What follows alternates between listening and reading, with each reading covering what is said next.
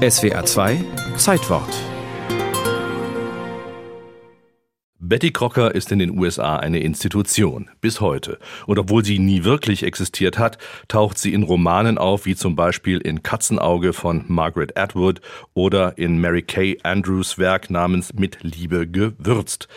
Betty Crocker wurde sogar Gegenstand wissenschaftlicher Betrachtungen. Sylvia Scholler verewigte sie 2013 in ihrer Diplomarbeit an der Universität Wien mit dem opulenten Titel Küchen, Kochen, Köche, Inszenierungsstrategien in Kochshows.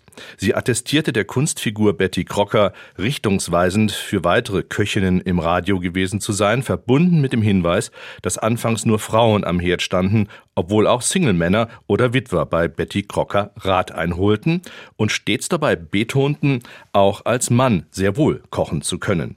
Eine erstaunliche Karriere für eine Frau, die ein Kunstprodukt der Werbung war und ist. Ein amerikanischer Mehlkonzern hatte den Namen Betty Crocker 1921 erfunden, um Kundenanfragen rund ums Backen und Kochen mit einem persönlicheren Touch zu beantworten und natürlich auch, um die Kunden stärker an die eigenen Produkte zu binden.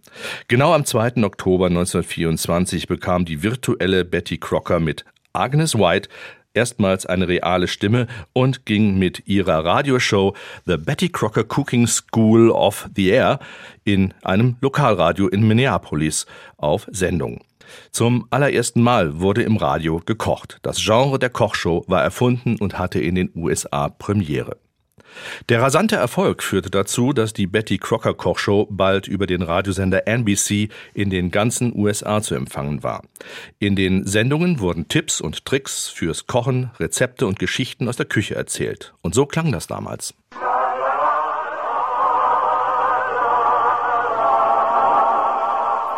The Betty Crocker Service Program. So here she is, your Betty Crocker. Hello, everybody. I'm going to tell you a story today, a real story of love in wartime. Über den Äther serviert wurden Tomatengelee mit Hühnchen oder Käsesoufflés. 1945 wählte das Magazin Fortune Betty Crocker zur zweitbeliebtesten Frau in den USA nach der damaligen First Lady Eleanor Roosevelt.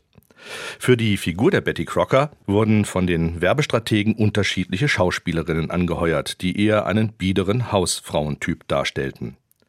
Über die Jahrzehnte hinweg bis heute haben sie dabei immer das gleiche Erkennungsmerkmal. Roter Blazer und eine brave braune halblange Frisur. Ein Facelifting fand sehr moderat nach der jeweils zeitlich angesagten Mode statt. Rot ist die Farbe Betty Crockers und das nach ihr benannte Kochbuch, das zum ersten Mal 1950 erschien, ist selbstverständlich bis heute ebenfalls rot und heißt in den USA schlicht The Red. Es gab und gibt aber auch Nachahmer, zum Beispiel in der Schweiz. Dort trat 1956 Betty Bossi an den Herd, ein Narr, der bei dem Vornamen an Betty Crocker denkt. Auch Betty Bossi war ein Werbephantom, das für einen Lebensmittelkonzern erfunden wurde, um Öl- und Margarineprodukte besser zu verkaufen. Betty Bossi kocht auch heute noch, sowie vor allem in den USA Betty Crocker Produkte nicht wegzudenken sind.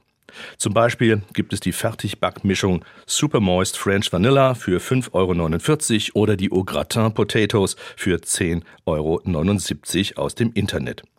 Inzwischen wird hauptsächlich im TV gekocht. Doch wer denkt, dass mit dem Fernsehen die Radiokochshows gegessen sind, der irrt. In Brooklyn, New York, sendet der nicht kommerzielle, aber private Sender Heritage Radio Network seit 2009 mit Tipps und Rezepten täglich gegen den Fastfood und schlechtes Essen an.